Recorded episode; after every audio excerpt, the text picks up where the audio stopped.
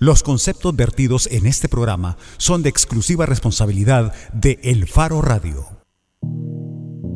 ¿Qué tal? Bienvenidos a El Faro Radio, martes 16 de mayo, un día muy, muy, muy caluroso en el área metropolitana de San Salvador. Soy Karen Fernández y estoy en compañía de Nelson Rauda y Oscar Luna.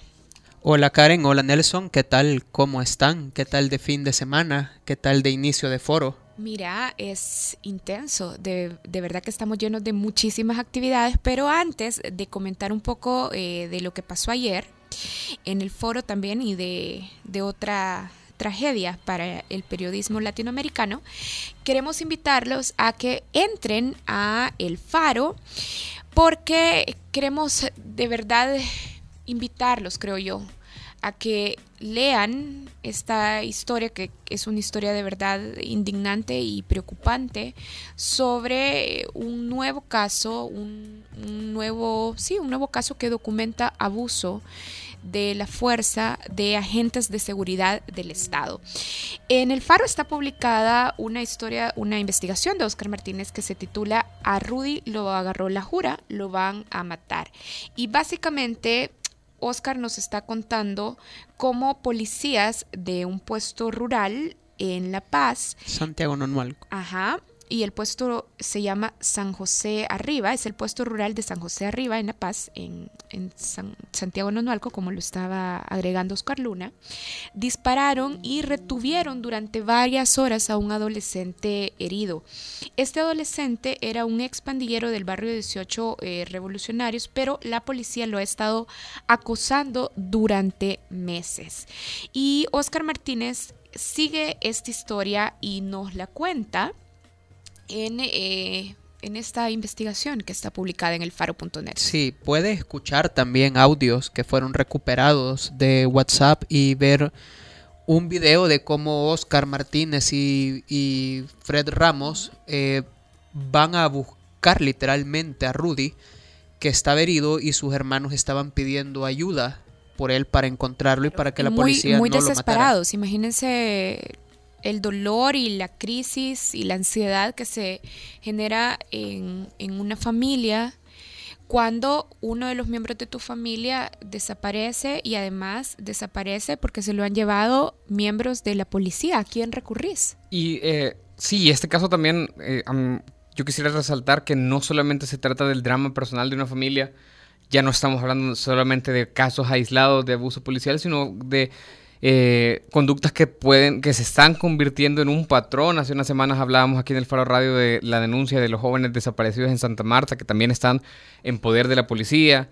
Y Oscar menciona en una frase en este, en este artículo y dice que los policías de el puesto de San José de Río ya no están buscando justicia, sino que se han convertido en, otra cosa que no se parece a la justicia. Eh, sabemos que hay muchísimas críticas eh, hacia el trabajo de Oscar y hacia el trabajo del Faro por, por, por seguir metiéndose en ese tipo de temas, pero es que a nosotros nos parece clarísimo y nos parece importante eh, seguir denunciando a los malos policías para que la mayoría que nosotros creemos que todavía son buenos policías, gente que, está convencida de, de, de, la importancia de los derechos humanos en su labor, que no sean el mismo cuerpo represor o los mismos cuerpos represores que estaban antes de los acuerdos de paz, es importante denunciarlos para que esto no se generalice, para que no se desboque más la policía de lo que ya lo está haciendo. Claro, y sobre esto último que estás diciendo, Nelson, yo creo que es importante ver cómo el hecho de que los cuerpos de seguridad del Estado, la Policía Nacional Civil en este caso, y también la Fuerza Armada se vayan desnaturalizando y vayan naturalizando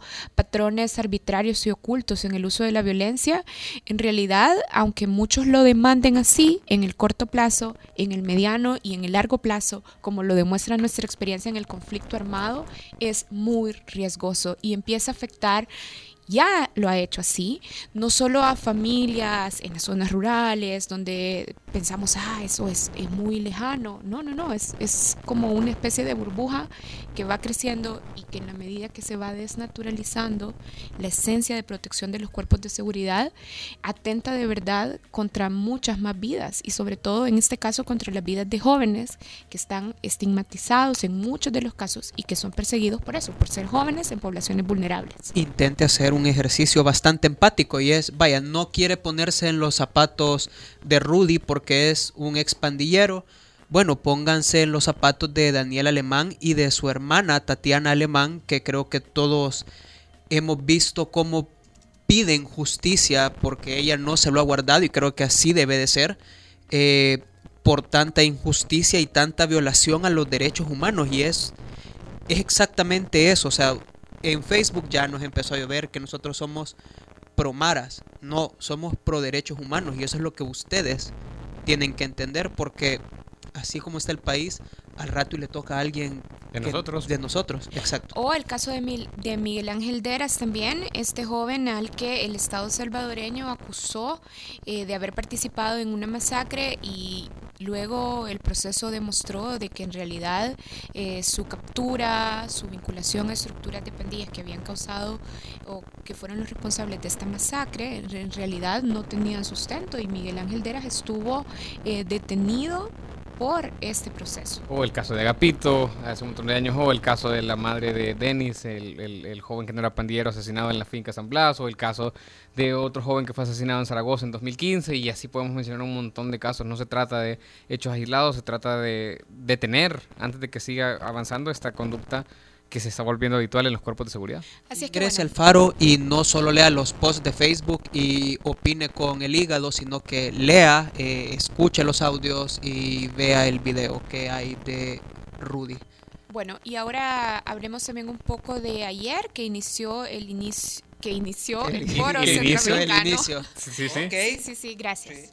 Yo sabía que no podían dejarlo pasar por alto, pero miren, aprovechando esta pausa, quiero invitarlos a que sigan la transmisión del Faro Radio a través de Facebook. Si ustedes entran al perfil, bueno, a la página de Facebook de Punto 105 y del Faro y del Faro, ahí pueden encontrar la transmisión en Facebook Live de este programa. Así es que síganos. ¿Escuchaste, Yancy? Porque ya me estaba preguntando la Yancy. Ajá. Eh, regañona nuestra community manager también ya va a colocar la información en las redes sociales del Faro para que ustedes puedan seguir esta transmisión en Facebook Live.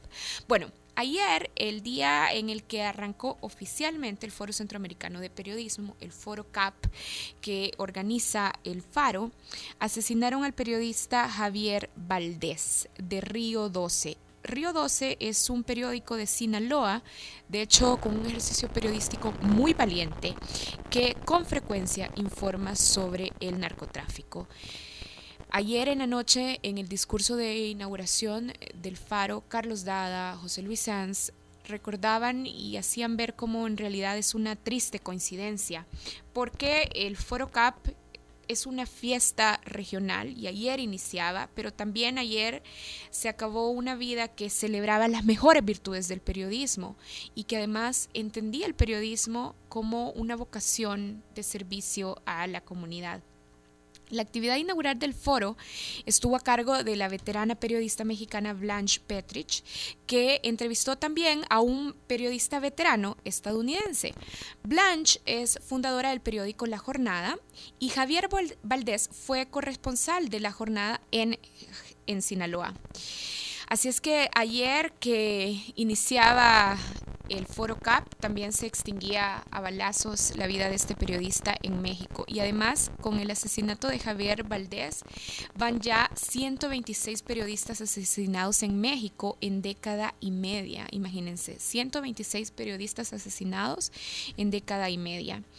Así es que ahora, con motivo del Foro CAP en El Salvador, hay decenas de periodistas de todo el continente, de España también, y de otras naciones que están preparando una declaración eh, que es una especie de pronunciamiento colectivo para, entre otras cosas, exigir al gobierno mexicano algo que de hecho no, no suele ser, que es una investigación pronta, una investigación diligente y además exhaustiva y eficaz. Ayer decían eh, durante el discurso que en los casos de asesinatos de, periodismo, de periodistas, eh, la tasa de impunidad en México es del 98%, es decir, casi nunca se logra esclarecer quiénes son los asesinos de periodistas en, México hay una muy mala respuesta institucional. Bueno, ayer Carlos Dada, eh, fundador y periodista de El Faro, decía en el discurso de inauguración que en México se ha vuelto virtualmente imposible el ejercicio periodístico. Y bueno, así iniciamos ayer en medio de, esto que es una fiesta para el periodismo, pero también lamentando eh, la muerte de Javier Valdés, el asesinato de Javier Valdés. Si usted se perdió la inauguración por cualquier motivo, eh, pues no tema. ¿Por qué, Karen? ¿Cómo, cómo? que, no, hay que temer. Ay, Karen está dormida, ¿verdad? Sí, no, no, no. No, te estaba poniendo Nuestro invitado. Pues estabas diciendo que no temieran porque. ¿Por qué? Ajá. Con nosotros va a estar Raymond Bonner. Raymond fue ayer ese veterano periodista estadounidense a quien me estaba refiriendo, que fue entrevistado en la inauguración del Foro Centroamericano de Periodismo. Raymond Bonner es el periodista que el 27 de enero de 1982 le reveló al mundo a través de una publicación en el New York Times que un mes y medio antes, es decir, en diciembre de 1981, había ocurrido la masacre de El Mozote. Y con él vamos a estar hablando al regresar aquí en el Faro Radio. Recuerde que puede comunicarse con nosotros al 2209-2887 o en nuestras redes sociales comentando en el Facebook Live o en la página de Facebook del Faro o en Twitter en la cuenta del Faro Radio. Estrellita para ti, Karen Fernández. Gracias, Oscar Luna. Me siento muy contenta. El Faro Radio. Hablemos de lo que no se habla. Estamos en punto 105. Cuidemos a las niñas y mujeres salvadoreñas cuando enfrentan un embarazo de alto riesgo. ¿Sabe usted cuáles son los cuatro casos por los cuales se está apoyando la interrupción del embarazo? Caso número 3. Cuando el embarazo es producto de una violación o trata de personas. Con estos cuatro casos se da la reforma Apoya los cuatro casos. Campaña educativa para proteger a las mujeres. Si te haces preguntas, vení al Foro Centroamericano de Periodismo Ideas Desatadas, del 15 al 20 de mayo. No te aseguramos irte con una respuesta, sino con más preguntas. El Faro. El Foro Centroamericano de Periodismo es patrocinado en parte por Tigo, Industrias La Constancia, Avianca, Banco Agrícola, Cadejo, Movistar, Universidad Francisco Gavidia y del Sur. Todos los sábados, agrégale un plus a tu fin de semana y disfruta de los tracks del momento. Evelyn Álvarez te los presenta todos. Del 20 al 1 en Plus 20, el conteo musical de la semana con los éxitos favoritos. Plus 20 todos los sábados de 10 de la mañana a 12 del mediodía por punto 105. Así sonaba antes.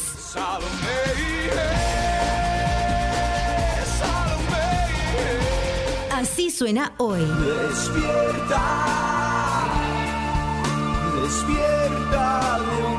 La mezcla perfecta de los éxitos de los 90, 2000 y lo mejor de hoy. Punto 105. Joven adulto. Cinco años. La portada en el Faro Radio. Bueno, como lo estamos anticipando antes de irnos a la pausa, hoy vamos a platicar con Raymond Bonner. Raymond Bonner es periodista y ya decíamos, en 1982, en enero de 1982, publicó en el New York Times esta noticia, la noticia de la masacre de El Mozote. Raymond Bonner, además, ayer en la noche, en la inauguración del foro, nos contó cómo había ejercido como abogado antes de incursionar en el periodismo. Pero a partir de esa publicación, en enero de 1982, Raymond Bonner estremeció no solo a la Casa Blanca y al Pentágono con su, con su revelación, que también apareció eh, con otra publicación de Alma Guillermo Prieto en The Washington Post, sino que también estremeció a Europa, donde rápidamente se propagó la noticia y los gobiernos de Europa Occidental comenzaron a hacer sus propias indagaciones. En Estados Unidos, sin embargo, Raymond Bonner sufrió una especie de acoso con artillería pesada. De hecho, el gobierno de Ronald Reagan intentó desacreditarlo, insistiendo en que la historia era falsa o cuando menos una exageración. Raymond Bonner está ahora en El Salvador Y anoche estuvo, ya lo decíamos, eh, en la charla inaugural del Foro CAP y ahora está con nosotros aquí en el Faro Radio precisamente para que nos cuente sobre esa revelación que en 1982 estremeció al mundo y le contó sobre esa masacre que había ocurrido en 1981. Todavía ahora muchas personas en El Salvador sostienen que es mentira y de hecho hay otros que aseguran que aquellos centenares de muertos fueron productos de un enfrentamiento armado entre los militares y los guerrilleros.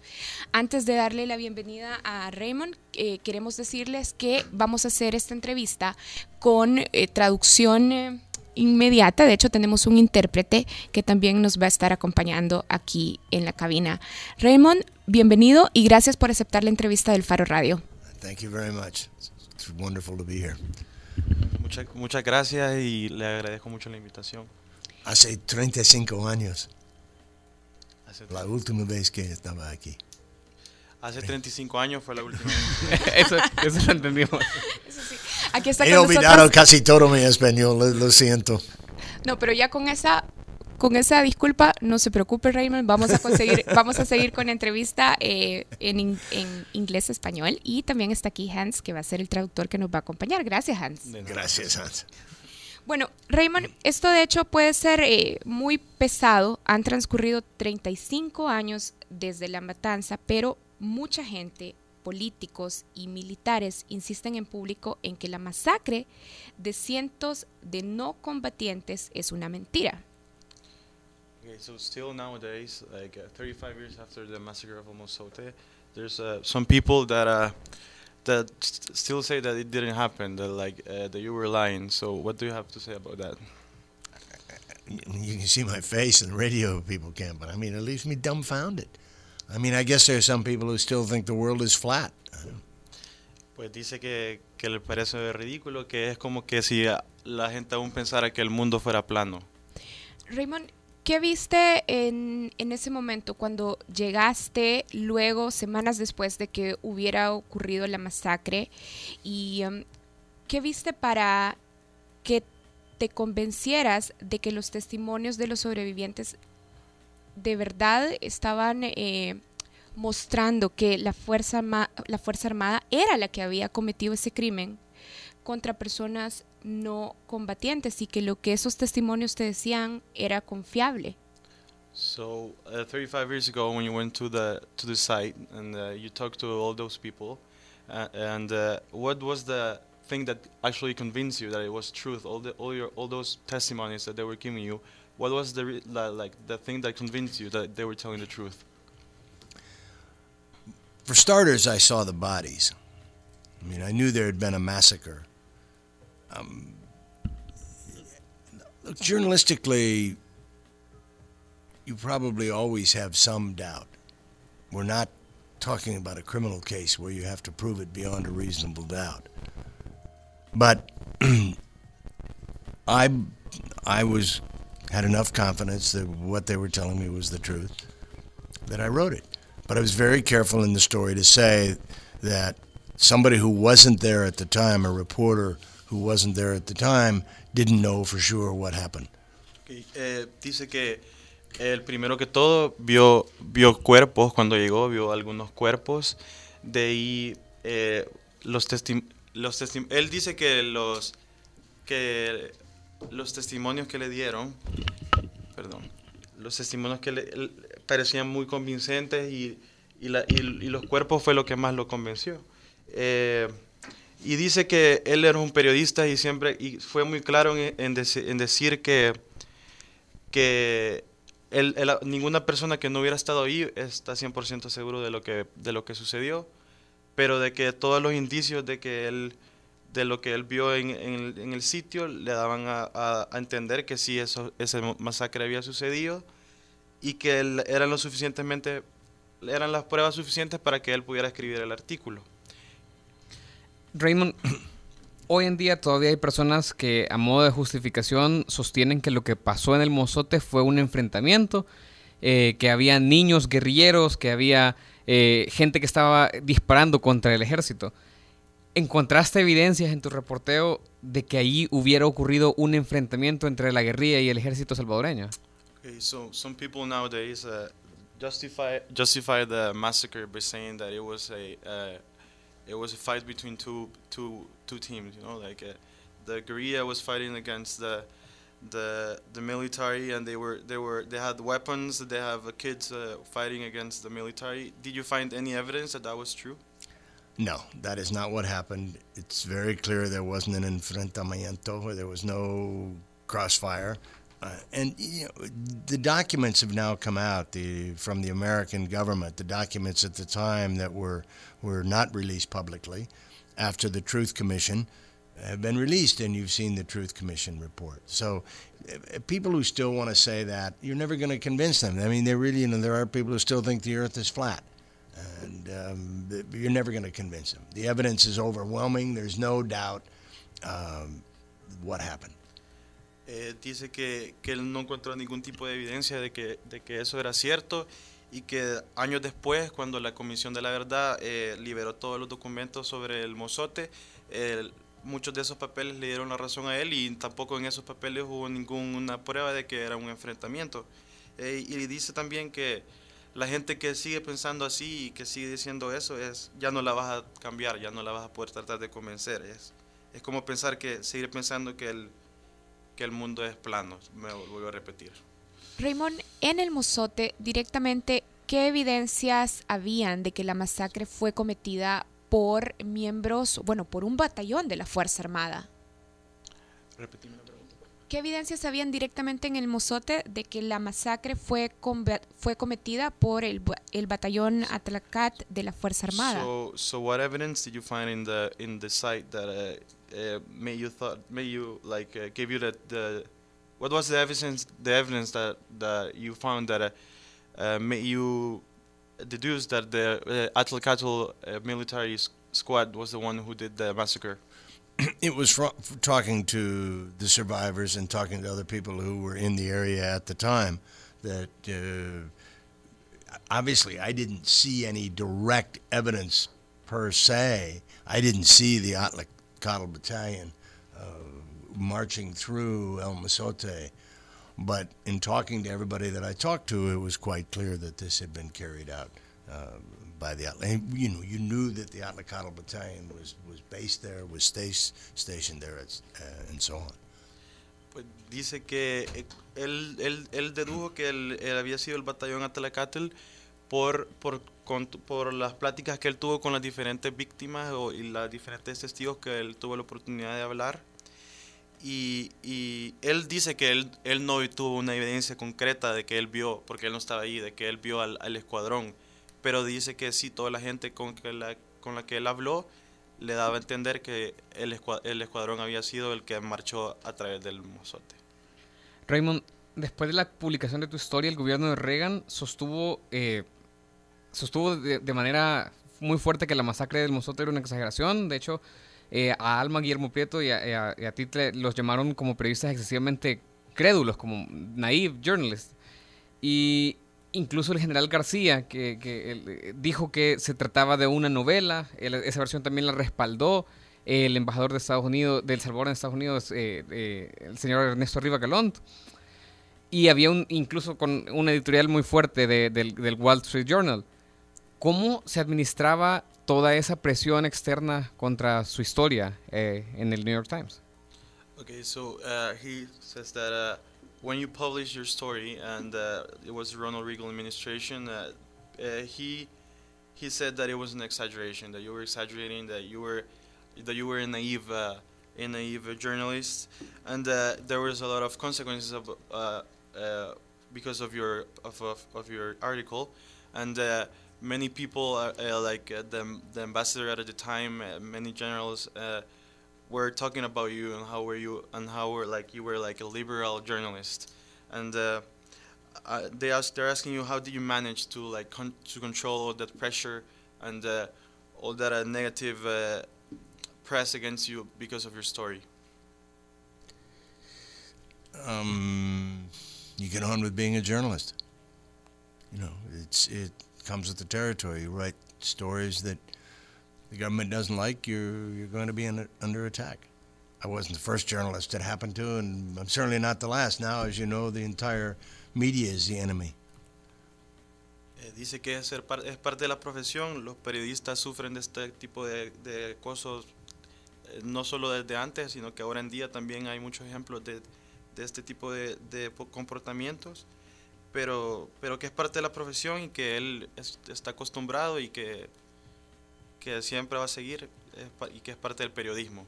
Pero después de que el Times publicó su historia, fue retirado de la cobertura del Salvador y fue asignado a otra área. ¿Qué sucedió en esa relación suya con el periódico? Es decir, la presión hizo que el Times decidiera cambiarlo a otra área de cobertura. So like when uh, when you published your story, the New York Times was like they, they took they, they, they told you that you needed to leave El Salvador and they they they send you to another part to work in like I don't know where but, uh, so uh, like how was that relationship after that uh, with the with the with the newspaper how was that Well, it wasn't ac- actually right after the massacre that, that they reassigned me. It was about a year later. Uh, but it was similar reasons. They were unhappy with my reporting from Central America.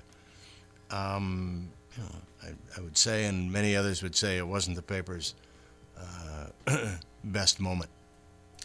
Dice que no fue exacta, no fue exactamente después de la masacre que lo que lo movieron de que lo dijeron que se fuera de El Salvador, sino que fue que fue hasta un año después y, y dice él que esos no eran los mejores momentos del New York Times, que había muchos problemas y que había un montón de, de desacuerdos. Look, I, I, the New York Times was, and I believe still is, the probably the greatest newspaper uh, in the world. It's a terrific paper. Doesn't mean that at times it doesn't uh, it doesn't make mistakes, and at times it doesn't. Contrary to what the government thinks, if anything, the New York Times probably at, at times is too willing to shift towards the government than it is against the government. Dice que el, para él, el, eh, antes y ahora, el New York Times eh, sigue siendo el mejor periódico del mundo, pero eso no significa que, que no hayan cometido errores y que, y que hayan cosas que arreglar, pero él sigue opinando que es uno de los mejores periódicos del mundo y, y que, pues sí, eso es todo.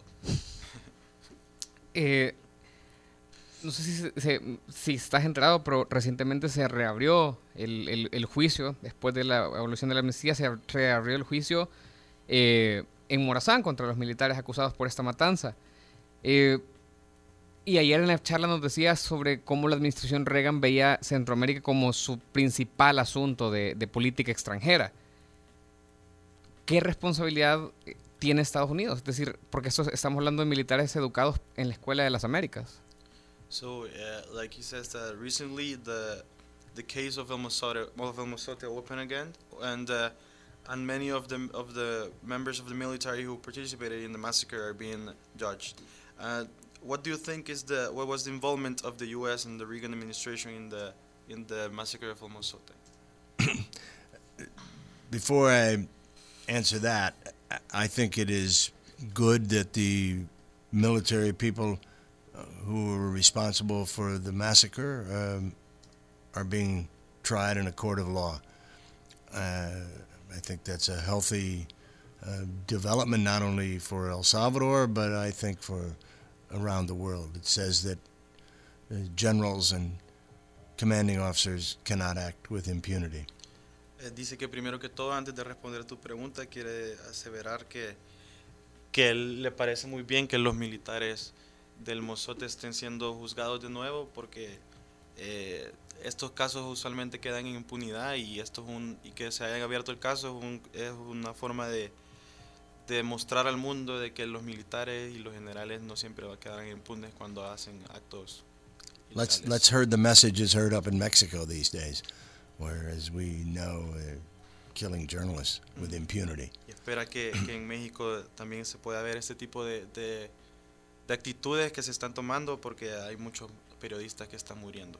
And I'll say one more thing, and then I will answer the question. I think it's time the United States apologizes uh, to El Salvador. Um, I wrote something about this recently. After President Obama went to Argentina, and apologized for the United States' role in the dirty war, I said it was time for the United States. The United States has never acknowledged or let alone apologized uh, for what happened at El Mozote by American trained troops. Él dice que él opina que el, los Estados Unidos debería de, de, hacer una disculpa oficial sobre todos los, los hechos que, que, acontecieron en el Mozote, ya que ellos no, no, no participaron de muchas maneras en, en, en, esa, en esa masacre. Now, having said that, I do not have any evidence that the United States was directly involved. I don't have any evidence that there were any U.S. military commanders on the ground in Morazan and Omosote at the time, or that the operation was planned and approved by. I have no evidence of that, and nor have I seen any. Having said that, the United States was supporting this government at the time that carried out these Matanza and others, uh, the killing the American nuns, killing of Archbishop Romero, and 75,000 Salvadorans.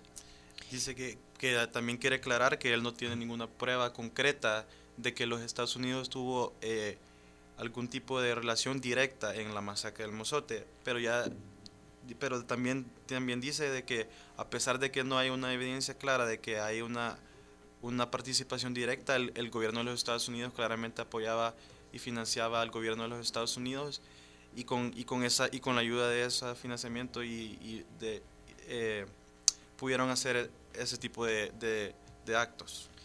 Ahora vemos cómo Estados Unidos eh, juzga y condena por violaciones eh, a los derechos humanos a ex altos mandos militares del Salvador, por ejemplo, al ex ministro José Guillermo García, al exministro Carlos Eugenio Vides Casanova o al ex viceministro Inocente Orlando Montano, pero no vemos a ningún funcionario estadounidense juzgado y mucho menos condenado por este apoyo que daban al gobierno salvadoreño y a la Fuerza Armada. So, uh, saying that uh, there's a lot of uh, Salvadoran officials that are being judged around in the United States. Uh, but there's not a single official of the uh, an American official who's being judged uh, who was involved uh, in in the in the massacre. So, uh, what do you think about that? I think it's wrong. I mean, you're absolutely right. Um, at a, at, I go back to what I said. At a minimum, the United States needs to apologize. I mean, President Obama set the example when he went to Argentina and apologize for the uh, atrocities and the American support for the for the dirty war there. And I don't. It should. Have, I think it should have happened in El Salvador. Well, it's not going to happen now this administration for sure. Dice que que le parece mal, que sí siente que él que deberían que si hubieron eh, militares americanos que estuvieron involucrados en eso, tendrían tendrían que ser juzgados y que por lo min y que lo mínimo que debería hacer el gobierno de los Estados Unidos es pedir disculpas y que el, el, el expresidente Obama ya había, había sentado un precedente cuando fue a Argentina a pedir disculpas por la guerra Sí, sí, sí, por la, por la época de la dictadura también y la intervención de Estados Unidos no solo en Argentina, sino en otros países de Sudamérica.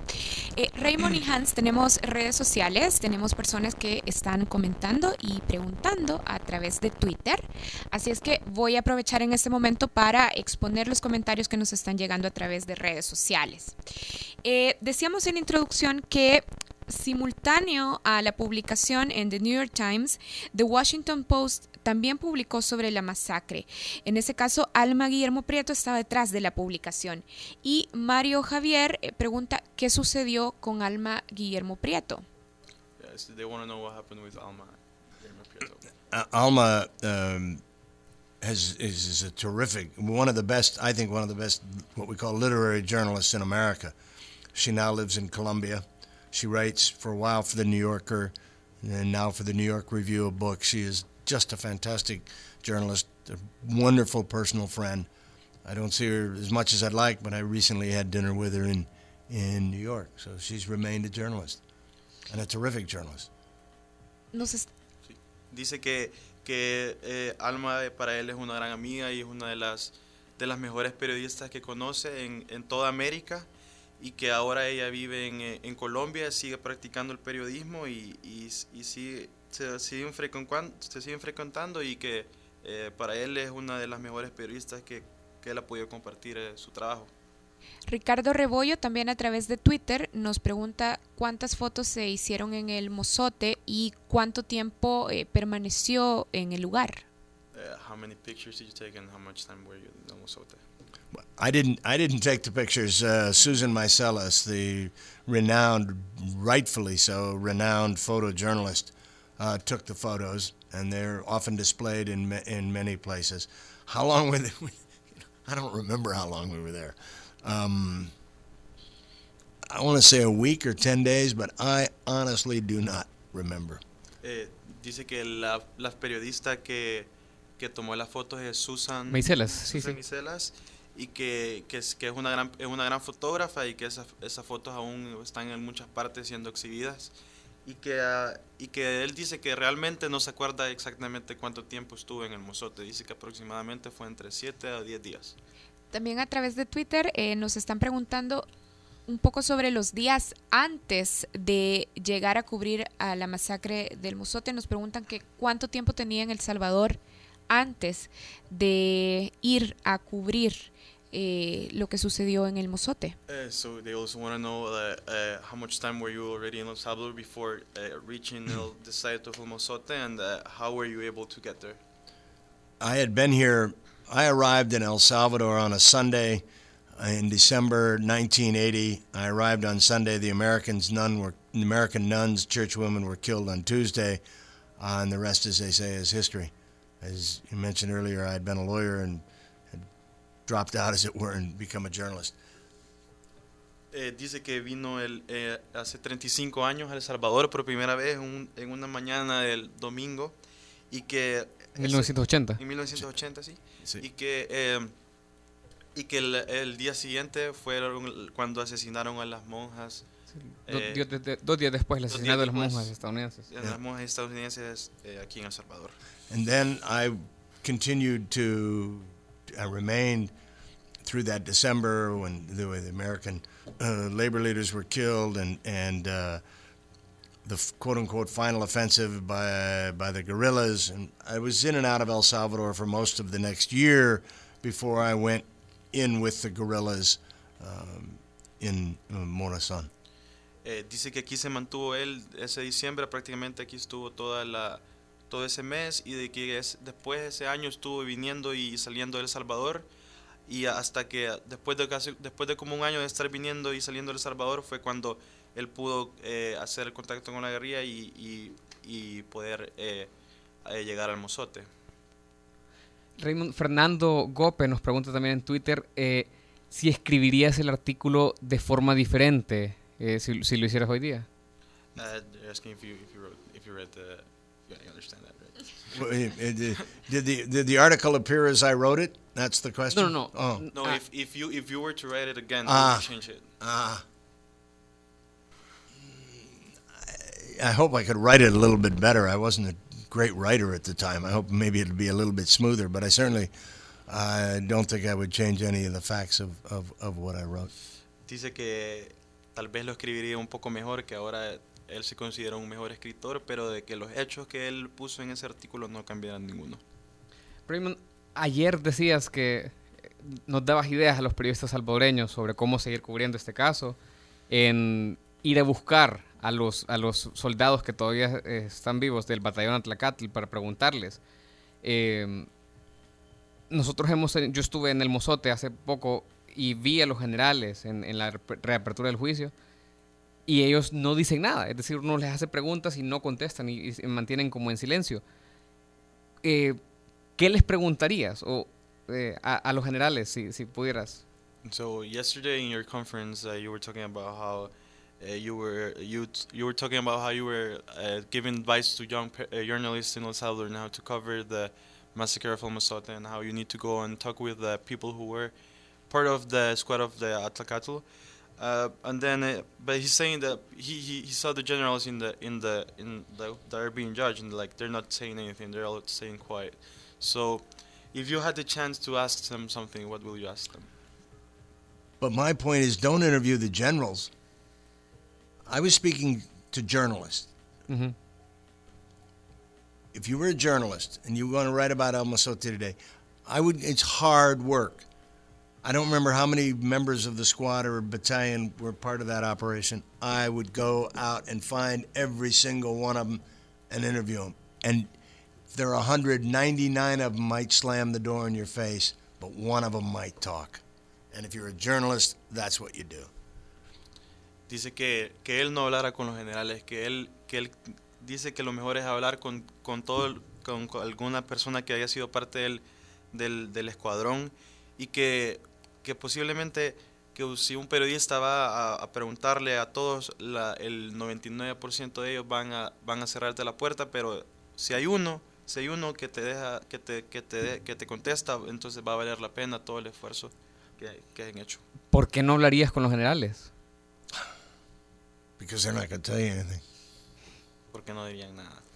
You know, they, they, they, they lied at the time and they're going to lie now, particularly if they're on trial. Min- Mintieron hace años y seguirán mintiendo ahora, particularmente ahora que están en juicio. Raymond, anoche eh, decías durante la, la charla que como consecuencia eh, de tu historia, algunos medios, no solo el gobierno estadounidense o el gobierno salvadoreño, algunos medios eh, también empezaron a etiquetarte como comunista.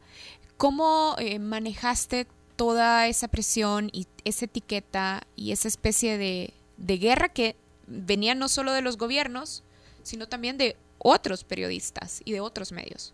Uh, so so many so many governments and so ma- uh, other journalists uh, from America and from El Salvador were putting you the label of communist because you were covering El Mozote. So how did you manage? How did you like uh, manage to to to like uh, control that th- the that everyone was giving you that bad press and telling you that you were a communist?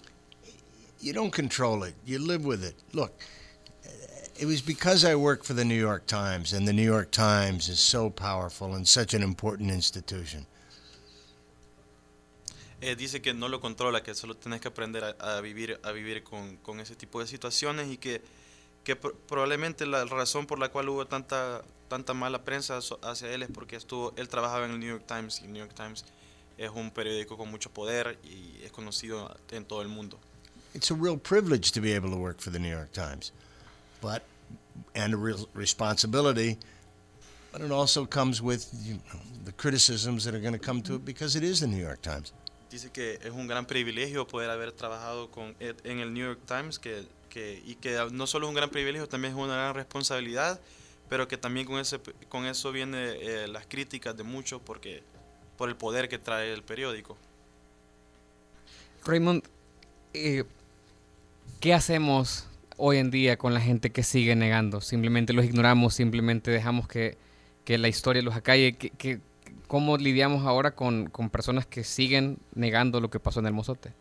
Uh, so how would how do we handle those people that still are in denial and they're like they're saying that Mosote never happened? We just ignore them, or we just like let the history shut them down, or what? What's your advice about that?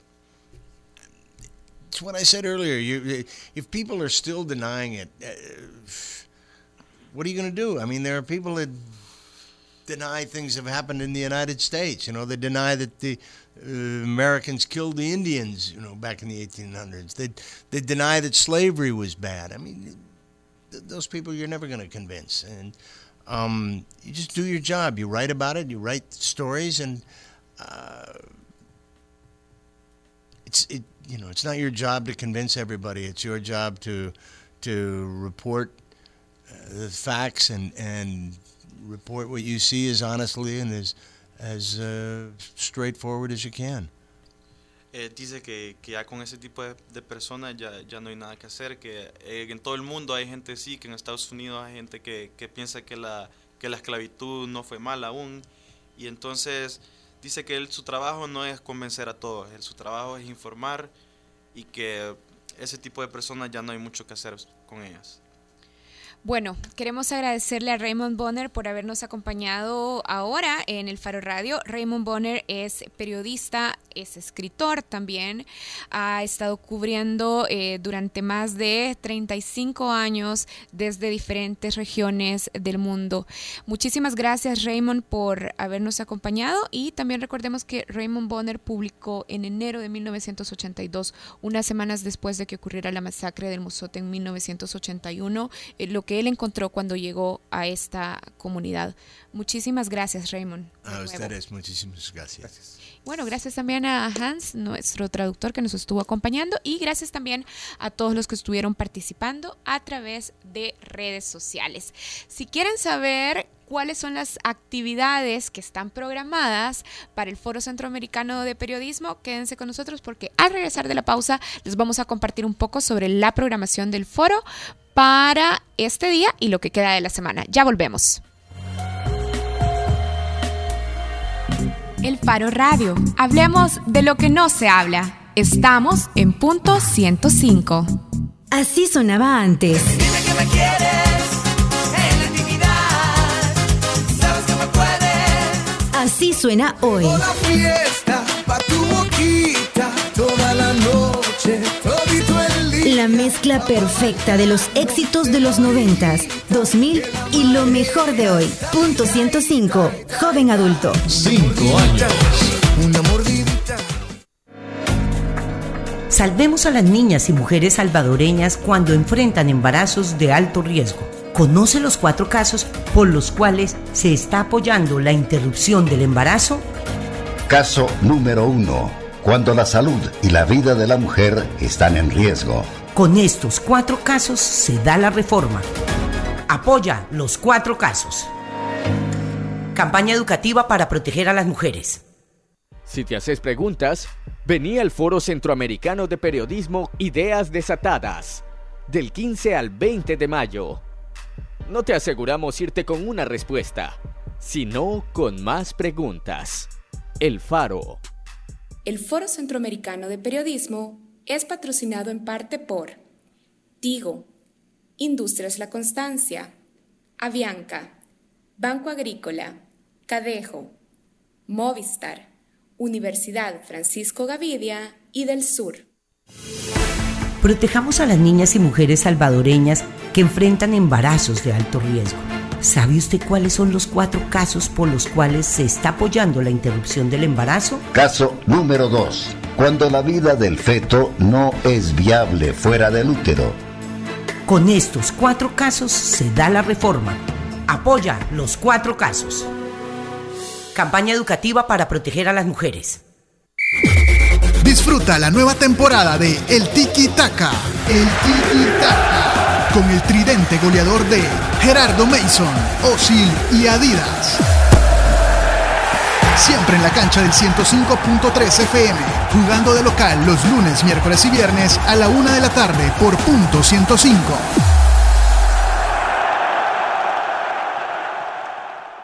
Así sonaba antes.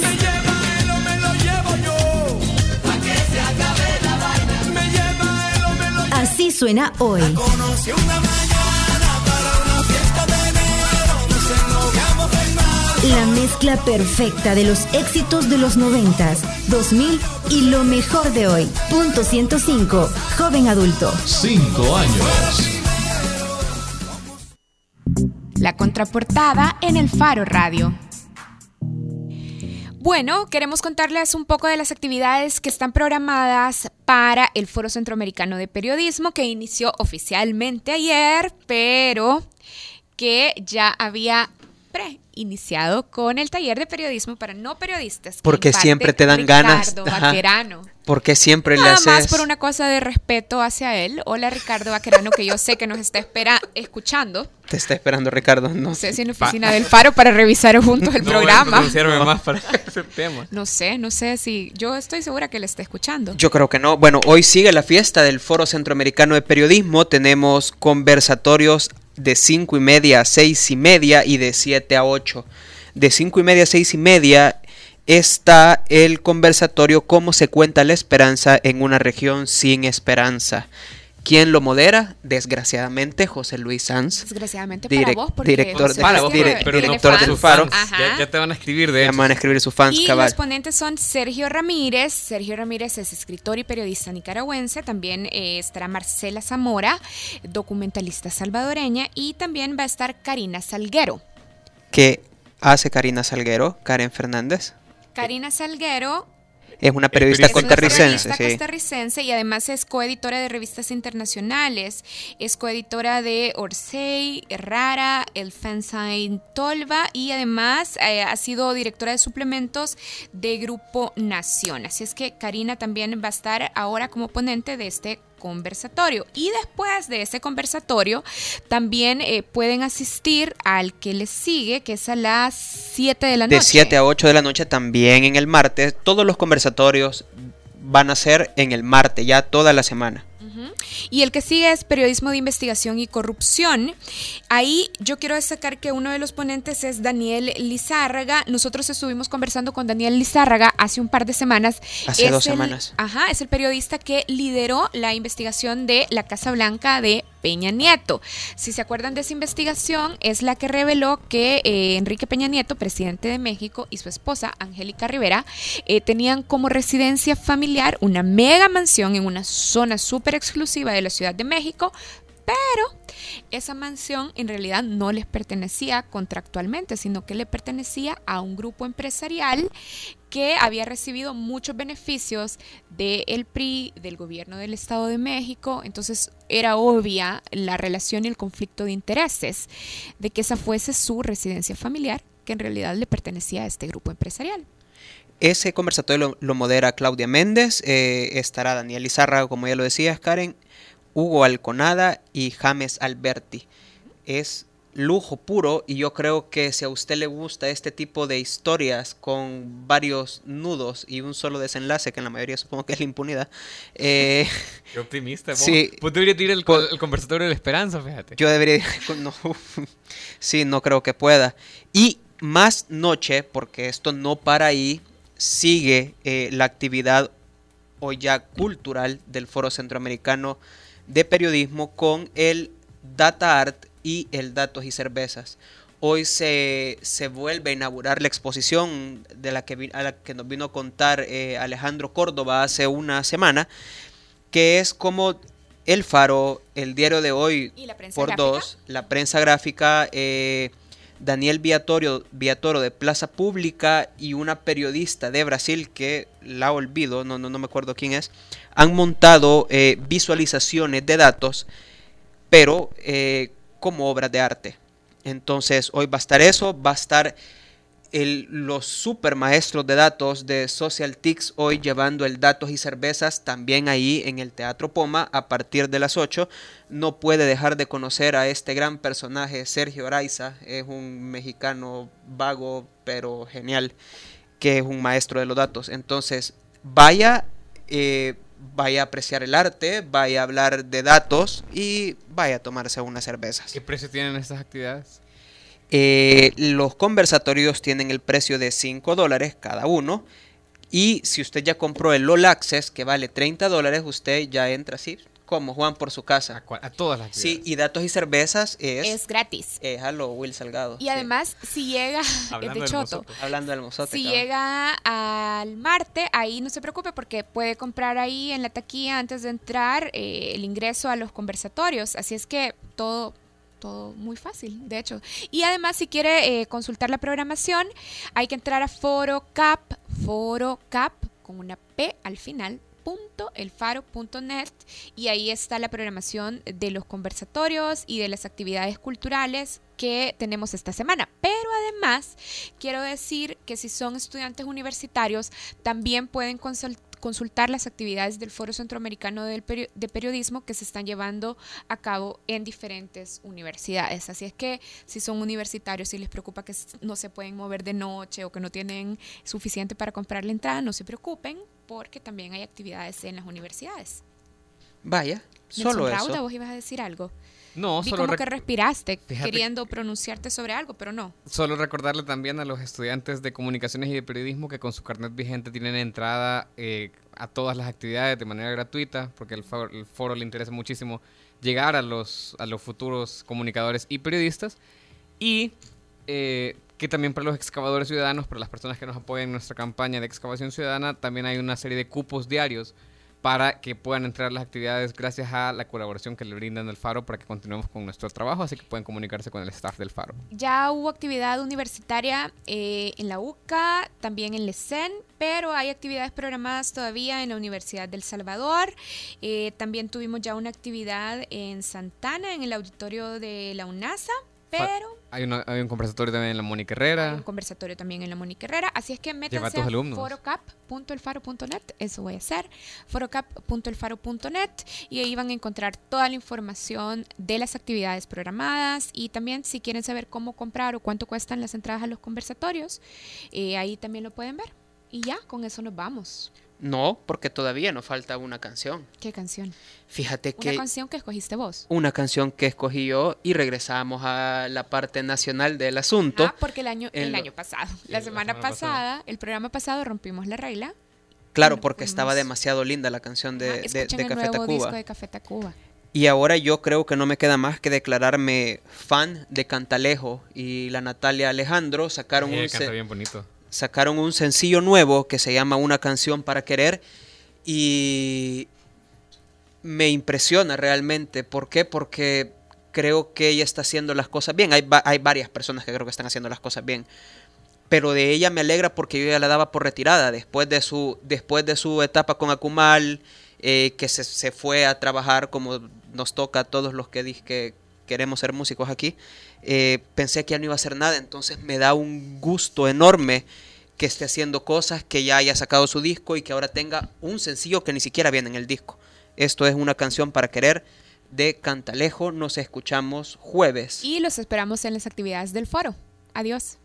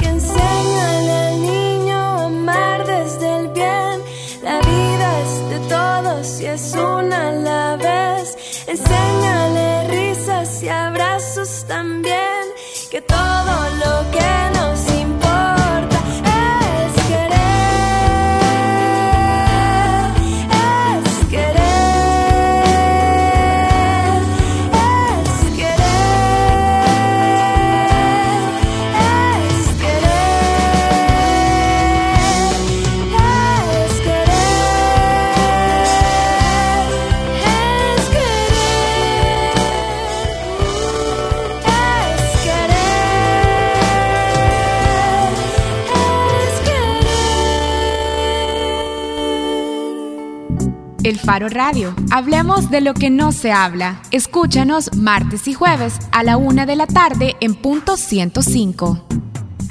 Los conceptos vertidos en este programa fueron de exclusiva responsabilidad de El Faro Radio.